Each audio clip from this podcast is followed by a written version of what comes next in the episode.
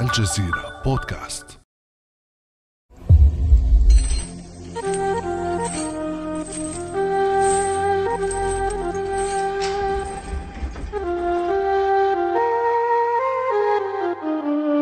بعيدا عن الإعلام وضجيجه في الخارج داخل غرف مغلقة مشددة الحراسة يقبع أكثر من خمسة آلاف وخمسمائة أسير فلسطيني بينهم مرضى وأطفال وكبار في السن. وآخرون مر على اعتقالهم أكثر من ثلاثين عاما. جميعهم أثقلهم القيد واضناهم الحديد. تمر عليهم الساعة كأنها دهر من الزمن.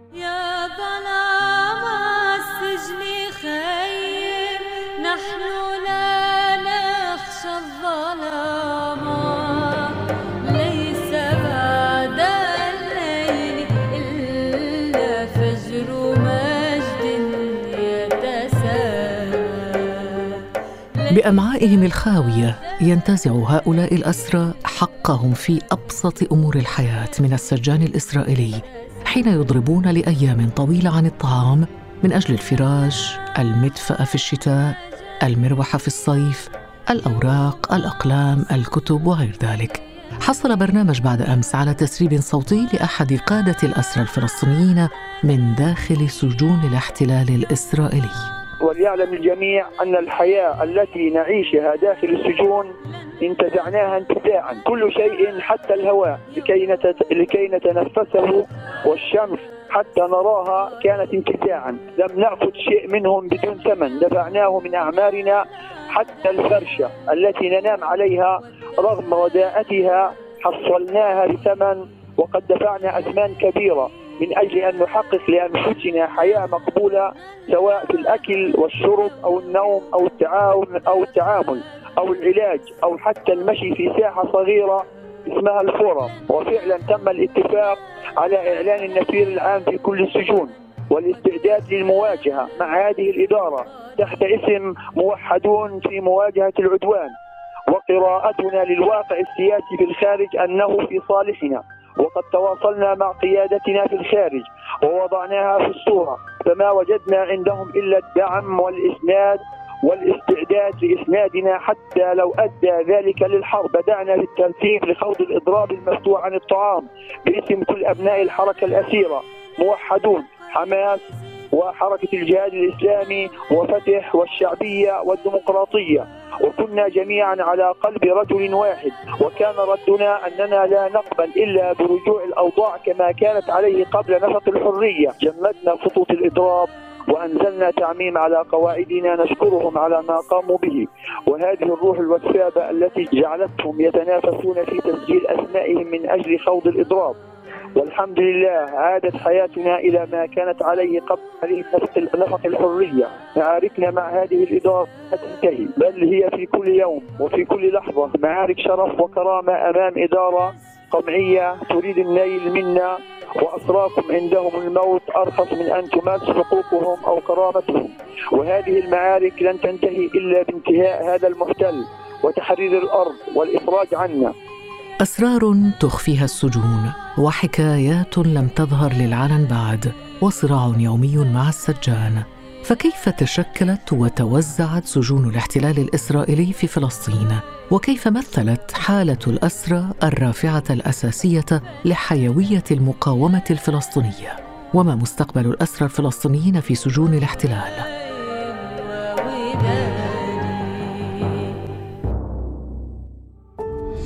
بعد أمس من الجزيرة بودكاست أنا خديجة بن جنه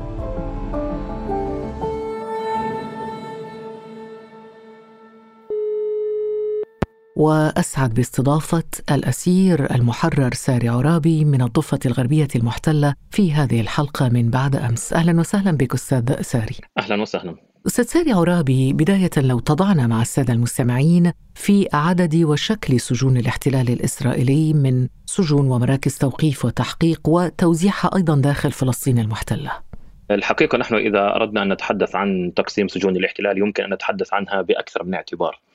من ضمن هذه الاعتبارات الاعتبار الجغرافي يعني بمعنى مواقع سجون الاحتلال. الحقيقة قبل دخول السلطة الوطنية الفلسطينية كانت سجون الاحتلال تتوزع على كل جغرافيا فلسطين الانتدابية أو التي يسميها البعض فلسطين التاريخية. يعني كان هناك سجون داخل الضفة الغربية تتبع للاحتلال الإسرائيلي مثل سجن الخليل المركزي سجن رام الله المركزي سجن جنين المركزي سجن نابلس المركزي وحتى داخل قطاع غزة مثلا سجن غزة المركزي. كل هذه السجون أغلقت في الضفة الغربية مع دخول السلطة الفلسطينية. بقي هناك سجن واحد داخل الضفة الغربية موجود في قلب معسكر للجيش الإسرائيلي وهو معتقل عوفر أو سجن عوفر. الذي يقع على أراضي قرية رافات شمال غرب القدس ومحاذي لبلدة باتونيا التابعة لمحافظة رام الله. أيضا القسم الآخر من السجون الإسرائيلية هو السجون التي تمتد على داخل أراضينا المحتلة عام 1948 من أقصى جنوب فلسطين إلى أقصى شمال فلسطين. نستطيع أن نتحدث في الجنوب عن سجن النقب عن سجن السبع سواء هولكدار أو إيشل أو سجن نفحة ثم صعودا سجن عسقلان ثم صعودا إلى شمال فلسطين المحتلة. نتحدث عن سجون مجدو، جلبوع، الدامون، فمن حيث التوزيع الجغرافي في الأصل. هناك سجون داخل الأراضي المحتلة عام 48 وهناك بقي سجن عوفر فقط الآن موجود داخل الضفة الغربية، أيضا نستطيع أن نتحدث عن سجون الاحتلال الإسرائيلي باعتبار تبعيتها.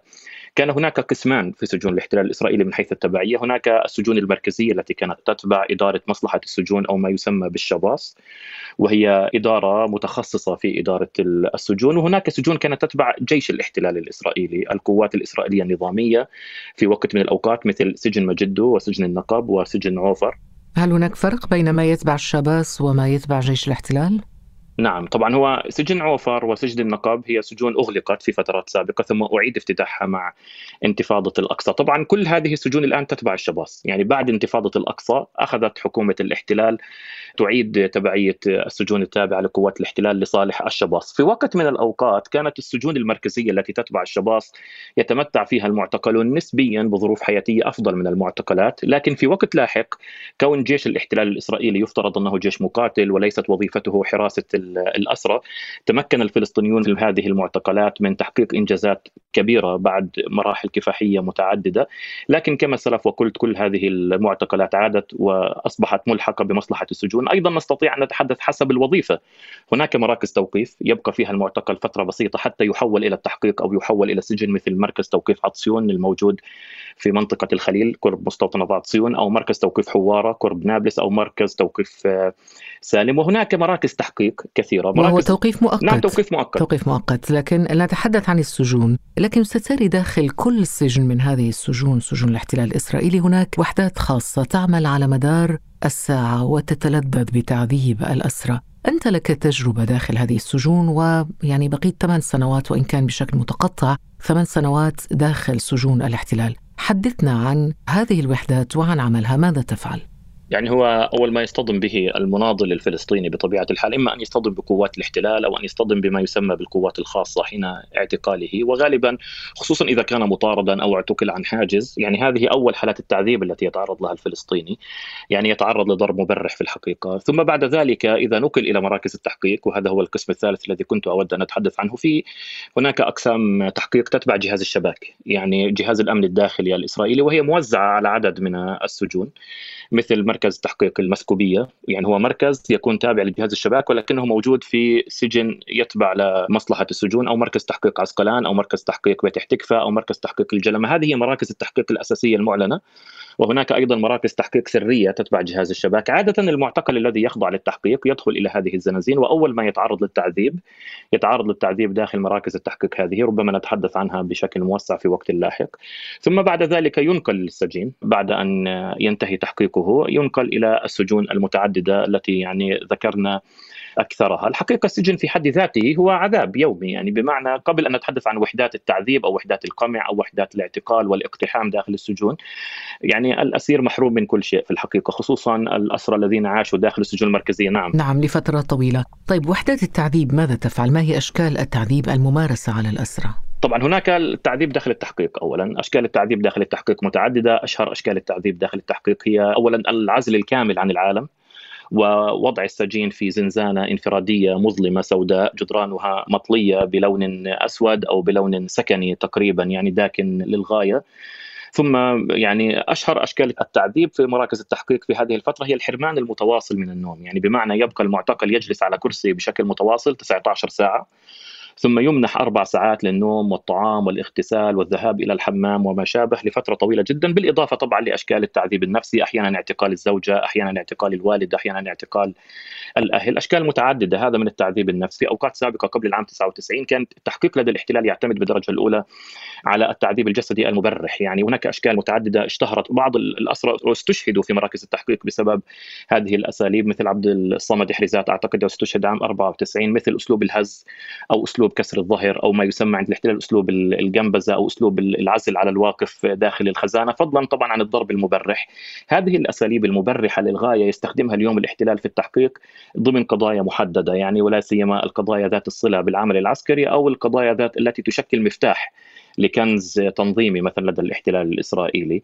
هذا فضلا عن التحقيق السري. أنا شخصيا أعتقلت أيضا في مراكز تحقيق سري. لا يدري الأسير أين هو. لا يخضع هذا المكان لأي مؤسسة حقوق إنسان ولا حتى إلى أي رقابة حكومية من الاحتلال الإسرائيلي لا يعرف الأهل ولا المحامي أين السجين موجود في مركز التحقيق السري؟ هذا غير مراكز التحقيق التي ذكرتها. هذا داخل التحقيق. أما داخل السجن هناك العذاب اليومي بطبيعة الحال من خلال مصادرة الحرية حرمان الزيارة التقييد داخل الغرف. بقصد بالتقييد يعني حبس الإنسان داخل الغرفة. لكن يتعرض الإنسان أو المعتقل لوحدات خاصة من الاحتلال الإسرائيلي في ظروف معينة. من هذه الوحدات وحدة نخشن وهذه الوحدة بشكل أساسي هي مكلفة بحراسة الأسرى الفلسطينيين حين نقلهم من سجن إلى سجن أو من سجن إلى محكمة أو ما شابه. أيضا هناك وحدة المتسادة وهذه الوحدة غالبا التي تكلفها مصلحة السجون باقتحام الغرف حين حصول أي إشكال مع المعتقلين الفلسطينيين.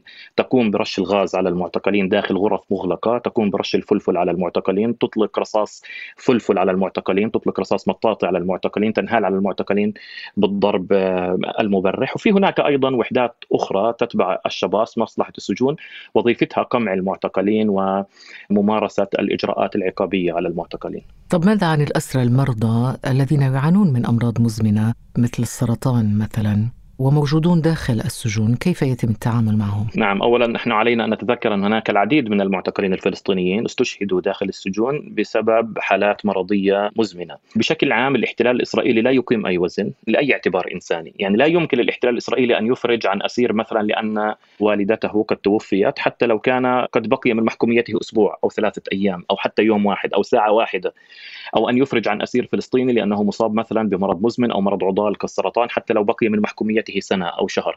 الاعتبارات الإنسانية لا قيمة لها ولا وزن لها عند الاحتلال الإسرائيلي فيما يتعلق بقضية الاعتقال ولذلك استشهد العديد من المعتقلين الفلسطينيين داخل سجون الاحتلال بسبب سياسات الإهمال الطبي أو لأن هؤلاء المعتقلين مصابون بأمراض مزمنة. عادة داخل سجون الاحتلال هناك عيادات داخل كل سجن، الطبيب المعالج هو ضابط إسرائيلي يعني سواء كان السجن كما كان في مراحل سابقة يتبع الجيش أو كان يتبع الشباص. المعالج هو ضابط سواء كان طبيب أسنان أو كان طبيب عام.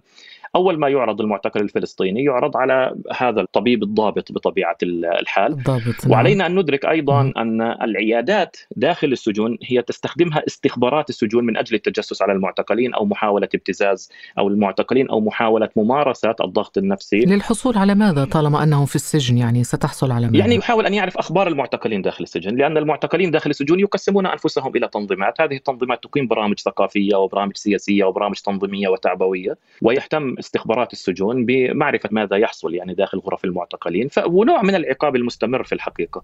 حتى ندخل في جو يعني الغرف السجون ماذا فيها؟ يعني فيها جهاز تلفزيون فيها موبايلات مثلا يسمح لكم بال يعني أنت لديك تجربة وليست قصيرة يعني ثمان سنوات. في أي سجن أولا أستاذ؟ أنا اعتقلت في سجن المسكوبية وسجن عسقلان وسجن مجدو وسجن عوفر وسجن النقب وسجن إيشل في بئر السبع يعني تقريبا مم. دخلت ستة سجون في ثمان سنوات نعم صحيح الأجواء ال... داخل الغرف يعني حتى نستمزج قليلا الجو أو الحياة التي يعيشها الأسير داخل السجن نعم طبعا يعني ربما بات واضحا بعد حادثة الهروب من سجن جلبوع الحديث عن تقسيمة الاحتلال الإسرائيلي لسجونه أو الهندسة هندسة السجن لدى الاحتلال الإسرائيلي. السجين منعزل تماما عن العالم لا يستطيع أن يرى الشمس لا يستطيع أن يرى القمر لا يستطيع أن يرى النجوم. حتى ما يسمى بالفورة وهي فترة استراحة يخرج إليها السجين مرة أو مرتين أو ثلاث مرات في اليوم يعني بما لا يتجاوز الساعتين أو ثلاث ساعات. كم مدة الاستراحة؟ حقيقة لا تتجاوز ثلاث ساعات يوميا يعني مدة الاستراحة على مرتين أو على فترتين أو على ثلاث فترات. الغرف مختلفة بحسب طبيعة السجون. بعض الغرف ضيقة تتسع لثلاثة معتقلين أو أربعة معتقلين بالكثير. بعض الغرف قد تتسع في المتوسط يعني لسبعة معتقلين أو ثمانية معتقلين. الفلسطينيون داخل المعتقلات يقسمون أنفسهم إلى تنظيمات يعني الذين ينتمون لحركة حماس يعيشون داخل غرف حماس وأقسام حماس داخل السجن وهكذا الجهاد الإسلامي وهكذا فتح وهكذا الجهة الشعبية وبقية التنظيمات لكن توجد أحيانا غرف أو أقسام. يعني يستطيعون فعل ذلك أم أنه السجان هو من يقسمهم؟ الحقيقة أن هذا ترتيب متبادل أو مشترك أو متفق عليه ما بين الحركة الأسيرة وما بين السجان لأن هذا الأمر يريح الحركة الأسيرة ويريح السجان. يعني بمعنى السجان يريد أن يتمكن من وجود حالة هدوء.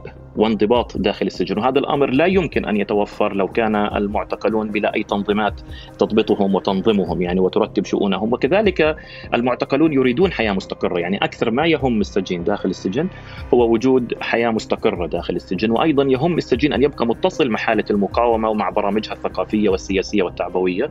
ولذلك كل تنظيم حماس أو جهاد إسلامي أو جهة شعبية أو غيره يعني يرتبون شؤونهم التنظيمية. يكون هناك قيادة تنظيمية لكل تنظيم. غالبا هي القيادة نعم. تختار بالانتخابات وأيضا تفرز برامج ثقافية وأيضا حسب الأوزان الاعتقالية يجري ترتيب المرافق العامة مثل الممثل الاعتقالي الذي يتعامل مع الإدارة مثل شويش المطبخ مثل شويش القسم أو ما شابه. هذا يكون حسب الأوزان الاعتقالية. أي تنظيم أكبر يأخذ مرافق أكثر من هذا النوع. طيب التنظيم الموجود أكثر من هو؟ يعني الحقيقة هذا أمر متأرجح. يعني بعد توقيع اتفاقية أوسلو ظل التنظيم الأكبر داخل سجون الاحتلال هو حركة حماس بالدرجة الأولى باعتبار أنها كانت معارضة لاتفاقية أوسلو وتمكنت السلطة الفلسطينية أن تخرج عدد من معتقلي حركة فتح سيطرت حركة حماس على سجون الاحتلال الإسرائيلي تقريبا من العام 94 بعد توقيع اتفاقية أوسلو حتى العام 2002 و2003 مع انتفاضة الأقصى واشتراك قطاعات من حركة فتح ومن الأجهزة الأمنية في ذلك الوقت في الانتفاضة تغيرت التركيبة الاعتقالية داخل السجون فهي مسألة الحقيقة متحركة يعني ليست طيب بما أنك أشرت إلى اتفاقية أوسلو هل من المساجين الذين شاهدتهم أو كانوا معك يعني هناك من سجن بفعل أو بسبب التنسيق الامني بين السلطة الفلسطينية وإسرائيل؟ يعني الحقيقة هذا تاريخ مظلم وقاسي يعني من تاريخ الشعب الفلسطيني. معروف تماما أن الشرط المؤسس للسلطة الفلسطينية وفق اتفاقية أوسلو هي القيام بترتيبات أمنية. هذه الترتيبات الأمنية هي شارطة لوجودها وشارطة لاستمرارها بطبيعة الحال ونحن كلنا لاحظنا حتى يعني في الانتفاضة الثانية كيف اقتحم الاحتلال الإسرائيلي احد المقرات الأمنية في مدينة رام الله واعتقل عددا من المقاتلين والمقاومين الفلسطينيين الذين حكموا للأسف الشديد بمؤبدات يعني أحكام عالية. ورأينا كيف أيضا الاحتلال الإسرائيلي اقتحم سجن اريحا أعتقد في العام 2005 واعتقل الأمين العام للجبهة الشعبية أحمد سعدات وبعض المناضلين الرفاق من الجبهة الشعبية الذين اغتالوا الوزير الزئيفي في الحقيقة هذه أصلا حوادث ماثلة يعني رآها الجميع أمام أعينهم فللأسف يعني هذا واقع موجود. طالما أننا دخلنا الآن الأجواء داخل هذه الغرف معك أستاذ ساري عرابي بدأنا نتعرف أيضا على البعد الشخصي لهذه الحياة اللي هي البعد العائلي. والزيارات العائلية وكم مرة بالأسبوع مثلا يسمح بزيارة عائلية للسجين؟ نعم هو طبعا دعيني يعني اتصالا بهذا السؤال وبسؤال سابق. أولا المعتقلون الأمنيين الفلسطينيين الفلسطينيون يعني أقصد الذين اعتقلوا على خلفية المقاومة والانتماء لتنظيمات مقاومة محرومون من الاتصال الهاتفي مع أهاليهم. يعني الاحتلال حرمهم من ذلك وخاض المعتقلون الفلسطينيون إضرابات متعددة عن الطعام بهدف توفير هاتف عمومي يمكن للشباص أو للاستخبارات مراقبته يعني. يعني ليس لديكم موبايلات ليس لدى المساجين لا الموبايلات مهربة هذا مم. الذي أردت نعم. أن أقوله نعم. المعتقلون تمكنوا من كسر أنف السجان وبتهريب أجهزة جوالة هذه الأجهزة الجوالة طبعا من جهة توفر للمعتقلين فرصة للتواصل مع الأهل ولكنها أيضا توفر للاحتلال ومصلحة السجون ذريعة مستمرة لاقتحام الغرف ولي إنترنت؟ آه، يعني طبعا إذا كانت أجهزة جوالة حديثة وذكية بالإمكان أن يشبك عليها المعتقلون إنترنت لكن مرة أخرى هذه أجهزة مهربة وهي صراع مفتوح مع الاحتلال يؤدي إلى إقلاق الاستقرار للمعتقلين داخل السجون وكثيرا ما تقتحم مصلحة السجون وهذه الوحدات التي ذكرناها غرف المعتقلين من أجل البحث عن الجوالات المهربة. أما فيما يتعلق بزيارات الأهل الزيارات العائلية نعم. نعم هي غالبا زيارات الأهل مرة كل أسبوعين، أحيانا مرة كل شهر، أحيانا الاحتلال يوقف الزيارات بشكل عام، قد يعاقب المعتقلين بشكل عام دون زيارات لعدد من الشهور، أحيانا قد يعاقب معتقلي سجن معين، أحيانا قد يعاقب منطقة معينة مثل قطاع غزة، واحيانا هناك أسرى فلسطينيين، هناك أسرى فلسطينيون يحرمون من الزيارة دائما وابدا لا يزورون اطلاقا، زوجاتهم ممنوعات من الزيارة، ابنائهم، بناتهم، أهاليهم، الزيارة تتم على حاجز زجاجي لا يستطيع السجين أن يلامس أهله أن يعانقهم أن يقبلهم ولا حتى أن يعانق أطفاله يعني إلا في حالات بعد. للغاية. نعم زجاج وأيضا يستخدم هاتف يعني لا يحدثهم بصوته بشكل مباشر حتى يتمكن مصلحة السجون وجهاز الاستخبارات من مراقبة الأحاديث ما بين المعتقل وما بين أهله. أيضا لا يتمكن المعتقل غالبا من إدخال أغراض من خارج السجن خصوصا في هذه المرحلة. يعني أكل ولباس. الأكل ممنوع تماما أن يدخل، المعتقلون يشترون الأكل على حسابهم من الكنتين، اللباس يدخل يعني قطع محددة ويجري الاتفاق عليها مسبقا. وعلى فترات زمنية متطاولة، يعني الحقيقة مسألة متعبة جدا وفيها قدر كبير جدا من العذاب. طيب مؤسسات حقوق الإنسان هل تستطيع أن تدخل؟ يعني مؤسسات حقوق الإنسان التي كانت تزورنا في السجن سواء في مراكز التحقيق أو داخل المعتقلات هي فقط الصليب الأحمر، يعني لا توجد أي مؤسسة حقوقية أخرى يسمح لها الاحتلال بزيارتنا سوى الصليب الأحمر، يعني زيارة الصليب الأحمر مفيدة نسبيا، يعني هي وسيلة أحيانا للتواصل مع الأهل، لا يكون هناك وسيلة للتواصل إلا عبر الرسائل التي قد نرسلها من خلال الصليب الأحمر ولا سيما في فترات التحقيق، أحيانا يدخل لنا الصليب الأحمر كتب، يعني في بعض الأوقات وفي بعض الأحيان. قد يتوسط الصليب الأحمر لمعالجة بعض المشاكل الحياتية المتعلقة بحالات مرضية وكذا، نحن تحدثنا عن الحالات المرضية وربما لم اكمل وأقول أغلب الحالات المرضية يعالجها الاحتلال المستعصيه في مستشفى سجن اسمها مستشفى سجن الرملة يعني، وهذه أيضا عذاب والذهاب لها عذاب ويعني قصة طويلة في هذا الموضوع، فغالبا المؤسسات الحقوقية التي تتابع شؤون المعتقلين هي مؤسسة الصليب الأحمر ودورها بسيط ومحدود، يعني بالرغم من هذه الأدوار البسيطة التي ذكرتها. نعم. هذه الظروف التي أطلعتنا عليها أستاذ ساري عرابي تدفع بالأسرى إلى القيام أحيانا بإضرابات عن الطعام لفترات يعني مختلفة. هل تؤتي أكلها هذه الإضرابات؟ طبعا بالتأكيد. يعني سجون الاحتلال في مرحلة السبعينيات يعني هي كانت جحيما بالمعنى الحرفي للكلمة. يعني من حيث اولا أدو أساليب التحقيق من حيث الظروف المعيشية داخل المعتقلات. يعني دعيني أقول لك يعني لم يكن الناس داخل المعتقلات يجدون سريرا ما يسمى بالبرش اليوم في عالم السجون أو في مصطلحات السجون يجدونه في ذلك الوقت. لولا نضالات الحركة الأسيرة يعني ربما كان أول إضراب عن الطعام في 18 2 1969 في سجن الرملة ثم استمرت هذه الاضرابات عام 79 و73 و77 و80 وصولا إلى اليوم. خاضت الحركة الأسيرة العديد جدا من الإضرابات عن الطعام التي مكنتهم من إدخال أجهزة التلفزيون. سالتين عن التلفزيون نعم. وهذه أجهزة التلفزيون يعني الاحتلال يشترط عدد معين من القنوات هو الذي يتحكم بها. يعني كوننا نتحدث اليوم لبودكاست الجزيرة هي الآن ممنوعة داخل سجون الاحتلال. ممنوعة؟ آه طبعا ممنوعة. الجزيرة ممنوعة مسموح قنوات أخرى فاحتلال يسمح بقنوات ويمنع قنوات أخرى داخل السجون لكن على الأقل تمكن المعتقلون من ادخال الكانتين هذا بسبب نضالاتهم تمكن المعتقلون من ادخال الملابس هذا بسبب نضالاتهم زيادة وقت ال- الفورة تحسين وضع الطعام داخل السجن إدخال التلفاز كذلك الانتساب يعني في وقت من الأوقات سمح الاحتلال للمعتقلين بالانتساب للجامعة العبرية المفتوحة بعض المعتقلين تمكنوا من إتمام دراستهم داخل السجن تحسين وضع الزيارات داخل السجن الحقيقة تمكن المعتقلون من تحقيق إنجازات كثيرة جدا بسبب الإضرابات. عن الطعام تاريخ طويل جدا من الإضرابات على الأقل من العام 1969 حتى هذه اللحظة. ومثلوا في الواقع على مدار التاريخ تاريخ الحركة الوطنية الفلسطينية الأسرى مثلوا دائما الوقود الرئيسي المغذي للمقاومة ولحيوية القضية الفلسطينية. هنا دعنا نستمع أستاذ ساري أحد قادة الحركة الوطنية الأسيرة وهو الأسير المحرر محمود مرداوي ثم نعود لمواصلة النقاش. الأسرى بسمتهم وثقافتهم وهمهم مقاومين عندما يخرج ويتبوأ مناصب نظرا لاحترام وتقدير الشعب الفلسطيني لهذه الطليعة الخندق المتقدم في المواجهة المحتدمة والصفوف الأولى الملتهبة مع العدو بشكل دائم. يتبوأ مناصب دائما يصوب البوصلة ويعيد للمقاومة ألقها ويربطوها في أهدافها الأصلية بعيدا عن المصالح وعن الاعتبارات أو المواقف التي نتجت عن تأثيرات وتدخلات من هنا وهناك. أستاذ ساري عرابي كيف شكل برأيك الأسرى الفلسطينيون بوصلة ورافعة للمقاومة الفلسطينية؟ دعيني أضرب لك مثلا من تجربتي الشخصية أختي خديجة، أنا أول اعتقال لي عند الاحتلال كان عمري تقريبا 14 سنة عام 1995 قبل دخول السلطة الفلسطينية مدينة رام الله بوقت وجيز يعني ربما بأيام أو بشهور كان هناك إضراب عن الطعام داخل المعتقلات سماه المعتقلون معركة الأمعاء الخاوية تفاعلت جماهير الضفة الغربية بشكل كاسح مع ذلك الإضراب بمواجهات مفتوحة مع الاحتلال. ما أزال أذكر مناظر جنود الاحتلال والدماء تسيل منهم وهم يعني غير قادرين على المشي بشكل طبيعي والبكاء والصراخ.